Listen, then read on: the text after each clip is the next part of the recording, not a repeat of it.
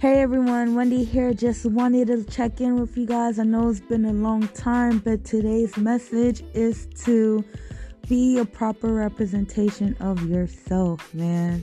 Um you only get one chance to make a great impression, and if you miss that it doesn't matter what just happened before a huge event or before a huge presentation.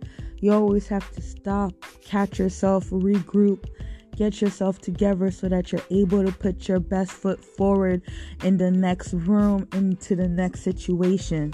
Never bring what happened the day before or an hour before into the next opportunity. It might be the opportunity you've been waiting for, but you're bringing old baggage into a new space. So, today is November 3rd, 2022.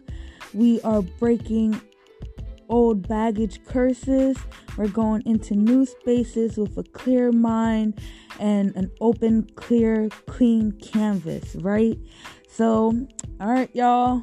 I said so one too many times. That means it's time for me to go.